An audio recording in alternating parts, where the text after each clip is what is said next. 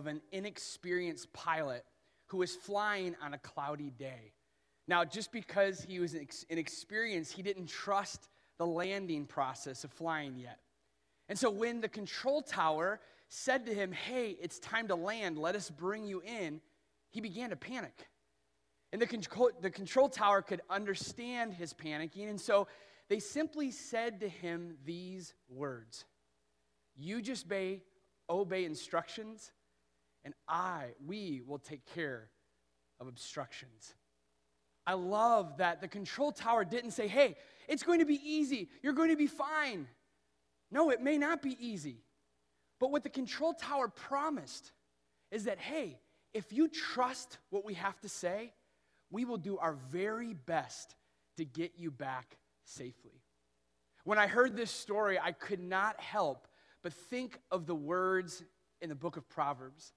The author Solomon, he says this about trusting God. He says this trust in the Lord with all your heart and lean not on your own understanding. In all your ways, submit to or acknowledge him, and he will make your paths straight.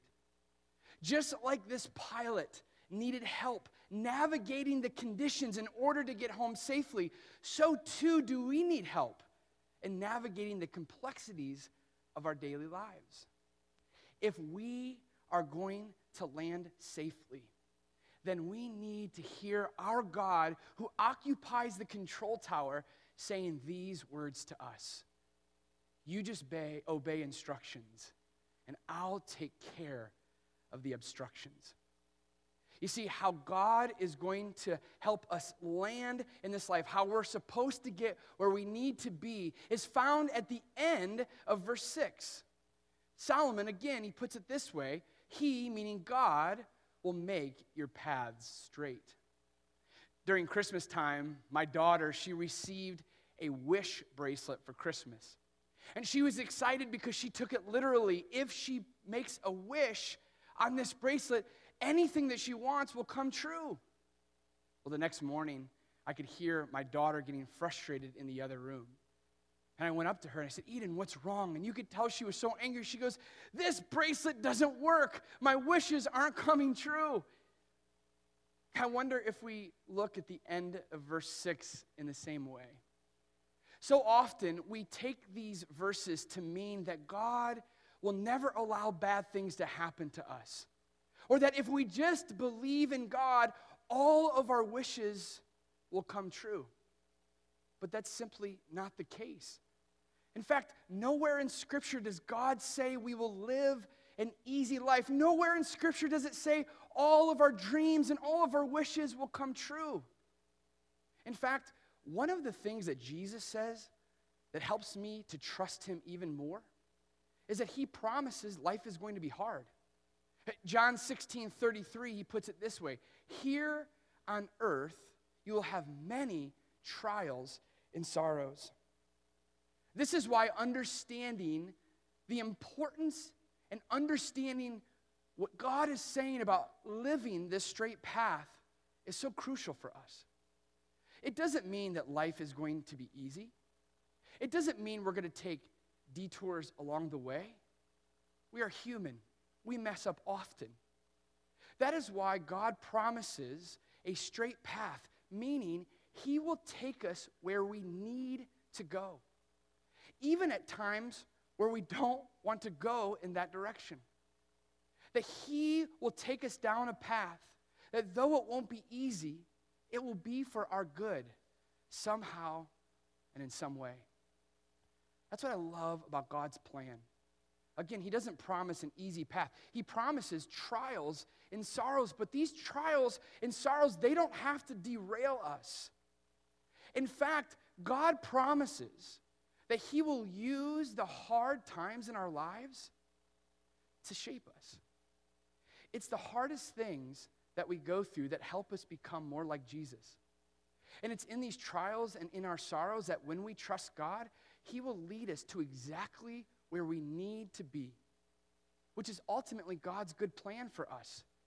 And I can't think of a better and straight path than being on God's uh, plan and having Him guide us along the way. But here's the deal that I think we oftentimes forget our relationship with God is a relationship. Just like any relationship in life, any relationship is a partnership. It takes two to tango. It takes one person doing something and it takes the other person doing something. That's what a relationship is. And when it comes to God, God promises a straight path, but we too have a part to play in this. We too have instructions to obey. And in verse 5 and in the beginning of verse 6, God tells us exactly what we ought to do in order to get exactly where we need to be.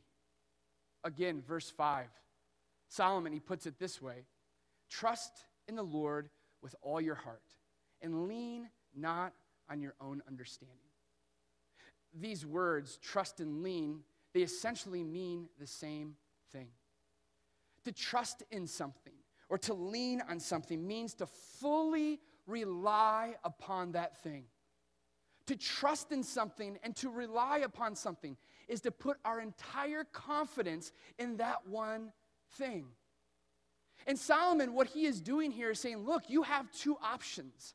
He puts two different ideas next to each other so that you and I can choose. We can trust in God or we can trust in ourselves. And if you're like me, I oftentimes do the latter. You see, from the moment we are born, we are conditioned to depend on ourselves in order to navigate this world. I mean, think about it. Some of the first words that come out of a baby's mouth are mama, dada, and no. We learn at an early age to say no to the things that we don't want and yes to the things that we do want. God has given us an incredible capacity to make decisions, and I'm grateful for that opportunity. The problem, though, happens when we trust in ourselves and we believe our way is always the right way.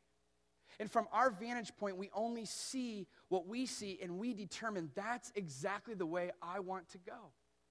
We get ourselves in trouble when we lean upon or trust in or put our confidence in something else in order to get where we think we need to be. And this causes so many issues. In fact, here's just a few of those that many of us can struggle with. Uh, we trust in what's in our bank account or in the things that we can buy. So many of us do that. Or a lot of us, we rely upon and find security in another person. We put our whole hope, our whole confidence in that one person to give us what we want or to take us where we need to be. Or we put our entire confidence in our personality, our looks, our skills, and our way of thinking to navigate this life. And let me tell you, money, people, ourselves, they're not bad things.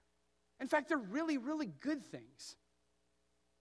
But what happens if we lose everything?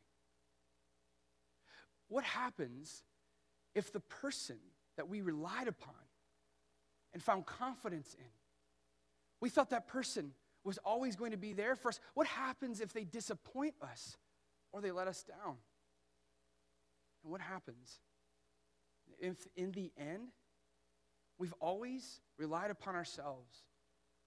We've navigated our own path. We've determined whatever I think is the right thing. What happens in the end if our way is actually the wrong way?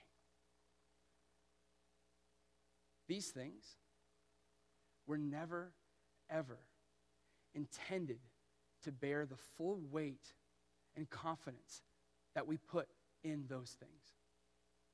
We should never be surprised if we trust in money, trust in other people, trust in ourselves, is if we put our whole ultimate worth and concern in those things, that those things crumble underneath of us eventually. And then what are we left with? You know, I think of the pilot story again just for a moment. I think of what would happen if the pilot didn't listen to the control center. Even though he was fearful, even though he can only see a certain way, if he thought, you know what, I'm just going to rely upon myself to get me back and safe and sound on the ground, would he have crashed? I'm not sure. But what I do know is that there was a greater chance of landing safely if he would listen to the control tower. The same is true for you and me, isn't it? Think of the times when there were obstacles in your life and you went at them and you tried to defeat them, thinking you knew better than them. How many times in our lives where we tried to land safely, but because we trusted in ourselves, because we put our hope in somebody else, because we trusted in something that is created for us, that we ended up crashing and burning along the way. God has given us things to use, to enjoy. But those created things are never meant to depend upon. The only thing that has been created for us to depend upon is a relationship with God Himself. You and I were created to do that, to trust fully in Him, to put our whole confidence fully in Him, to rely fully on Him. And let me tell you, I make you this promise that when you do this, what's underneath of you will never crash and burn. It'll never crumble. It'll always be there for you to safely land upon. So let me ask you this question. We're starting a new year. We're making all of these resolutions, and hey, if we're honest, we're probably not going to do all of them. But can I please ask you to consider doing something in 2022? Would you join me in doing what I think will be the very best for us, way better than a diet plan? What if 2022 was the year that we stopped trusting in ourselves and we began fully trusting in God? I mean, that we look to God not just to give us what we want, or as a rabbit's foot or a wish bracelet, but if we look to God and said, God, no matter what happens in my life, you are in the control tower. You know what's best for me. And now, every single day, I am going to renew my trust and my confidence and my reliance upon you. Imagine what would happen basing your life on something that can't crumble and can't disappoint you. If 2022 is anything like the last two years, look out. We can't control the circumstances, but we can control what we rely upon. What will 2022 look for you? Solomon, he gives us one more instructions. After he says to trust in the Lord and not lean on our own understanding, he says, In all your ways, submit to or acknowledge him. It was about 10 years ago where my life was rocked forever. Paula and I, my wife, we were at a ministry conference, and it was such a great experience. And we grew closer and we grew closer to the Lord, but it was there where I felt this stirring in my life to leave Sandusky, the place I knew for all of my life, and for Paula and I to head to Grand Rapids, Michigan to go to seminary. It was such a wild thing to even think through because Paula and I, we both were full time at the chapel. We both were in student ministries and we loved the students that we were serving. Our family, they lived two miles from each other, so we were always close to our greatest support network. And oh, by the way, Paula was pregnant with our first child. If I were to rely on my own understanding, let me tell you, I never would have left. But again, you get to a point in life where you're at a fork in the road. You either have to truly depend on yourself, or you have the option to truly trust and put your confidence in God. And at that point, Paula and I, we knew that we could not lean on our own understanding, but we had to trust God that He knew what was best for us, that He knew what was around the corner. He knew where He needed to take us. And in order to do that, we had to submit to Him and say, God, I don't know where you're taking us, and it doesn't make sense, but I'm going to take your hand and go with you. Lead us where you want us to go. And can I tell you, looking back over 10 years, it has been a really hard 10 years in many ways. So many issues with my oldest son, Hudson, when it come to physical issues, seeing my stepdad die on the his motorcycle, and so many sorrows and trials along the way that I wouldn't wish them upon anybody. But I can fully and confidently assure you that though it's been hard, God has us where we need to be. That He has used all of these things over the last 10 years to shape my wife and I to become more and more like Jesus, to depend on Him more and more, and to understand that where He has us isn't exactly where we want to be, but it's exactly where we need to be. And I believe that. You see, it's no surprise that Solomon says that trust and submission go hand in hand. Because when we intimately know God, the more we will trust Him. When we trust God, we know that He knows better than we do. He has such a better perspective from His control tower than we do. And so, because He is there and because we can trust Him, we can say to God, God, I don't know where you're taking me, but if you're asking me to go this way, I submit to you and I obey you. And I know that no matter what happens, you will lead us to where we're supposed to be. The person that I look to to guarantee that God will get us where we need to be, even if it's hard, is my hero, Jesus. It was Jesus who finally came to the end of his life, and he knew the road ahead of him was going to be the hardest road that anyone in humanity has ever taken. Not only is Jesus going to die on the cross in that physical pain, but it's that spiritual pain of all humanity, sin and death itself onto Jesus. And Jesus, though he was fully God, he was fully human like you and me, and he looked to the Father and said, Father, there's got to be another way. I mean, can you please take care of humanity's problem, but can you not allow me to suffer in the meantime? The Father said, No, this is the only way. And so, Jesus, because he trusted the Father implicitly, what does he do? He obeyed. He submitted. And he echoed the words that I try to live by, and I hope you do as well. God, not my will, but your will be done. So, my question to you is this as you enter in a new year of your life, and you want to forge a new path, and you want to get to where you need to be, which is this straight path that God has for you, what if 2020 was the year where the words of Jesus, not my will, but your will be done, became my way and your way of life. That from the moment we wake up to the moment we go to bed, in the midst of things that we don't understand and we can't comprehend, instead of taking control, we say, God, I give it to you. I don't want it my way, I want it your way. Take me where you need to be. You see, Jesus promises us a straight path. That straight path will be full of trials and sorrows. But those trials and sorrows, they don't have to derail us, they can shape us. For a straight path is getting where we need to be, becoming like Jesus, and ultimately fulfilling his plan for us. And though it's going to be hard and difficult, He will shape us and who we need to be and get us where we need to be if we do just two things trust Him fully and rely upon Him and obey Him wholeheartedly.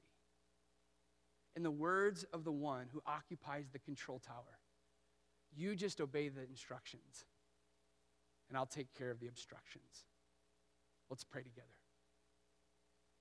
Father, I'm just grateful for the truth that is found in this familiar passage.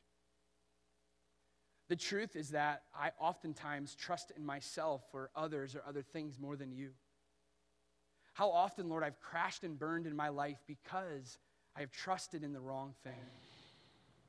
Oh, Lord, I'm grateful for a new year because it gives us a new perspective on life and we get to walk a path. And God, you say you have a straight path for us a path that leads to becoming more like you and leads to fulfilling your plan for our lives. And so, all you ask for us to get there is to trust and depend fully on you and to submit to and obey what you're asking us to do, even when it doesn't make sense.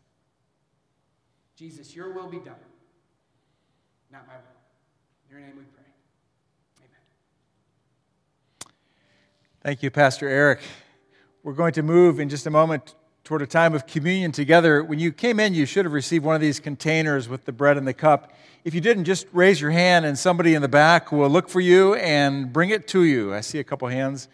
Thank you, guys in the back. Appreciate it. I, I really love that we've started the year 2022 from the, from the book of Proverbs. It's the book of wisdom. Have you read it before? Years ago, I learned that wisdom can be defined like this being morally skillful and mentally discerning. Who doesn't want in this new year to be more morally skillful and mentally discerning? That's what the book, of Proverbs teaches us as we acknowledge God's way. Of course, uh, the fullest expression of wisdom is Jesus himself. When you come to the New Testament, it even says that Jesus himself is wisdom, the wisdom of God. And we can see that in how he treated people and the things that he taught and how he taught. In fact, crowds would surround him, and at the end, they, it says that they were astonished at how wise Jesus was. But at no point do we see a fuller expression of the wisdom of Jesus, the wisdom of God, than at the cross of Christ. Paul talks about that in 1 Corinthians. All of the wisdom of the world pales in comparison to the wisdom of Christ crucified. Peter writes that Christ died once for all, the righteous for the unrighteous, to bring us to God. There's the wisdom. God has done for us through Jesus what we could never do for ourselves. God has brought us, made a way for us to come to Himself through Christ, His death on the cross, where Jesus takes our sins upon Himself and offers us forgiveness to those who believe. Do you believe? If you do, this time of communion is for you. It's a time where we simply do what Jesus told us to do take the bread and the cup and let them symbolically represent his broken body and his shed blood. This time is for you. If you would, just bow your heads with me and let me walk us through a time of reflection.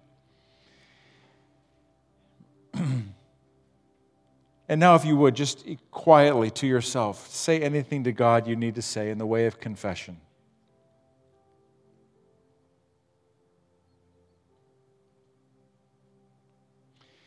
And now, in the next breath, quietly to yourself, thank God for the forgiveness that we have through Christ, for our past sins, our current sins, our future sins. We are saved by Christ alone. Thank you.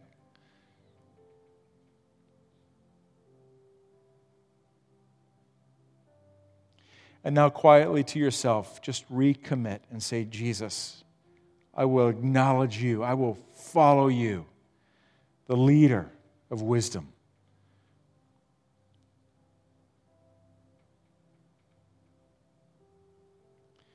Now, if you would just take the top layer off the container, you'll find the bread there. On the night he was betrayed, Jesus took the bread and he broke it and said, This is my body broken for you. Whenever you eat this, do it in remembrance of me. Let's eat it together.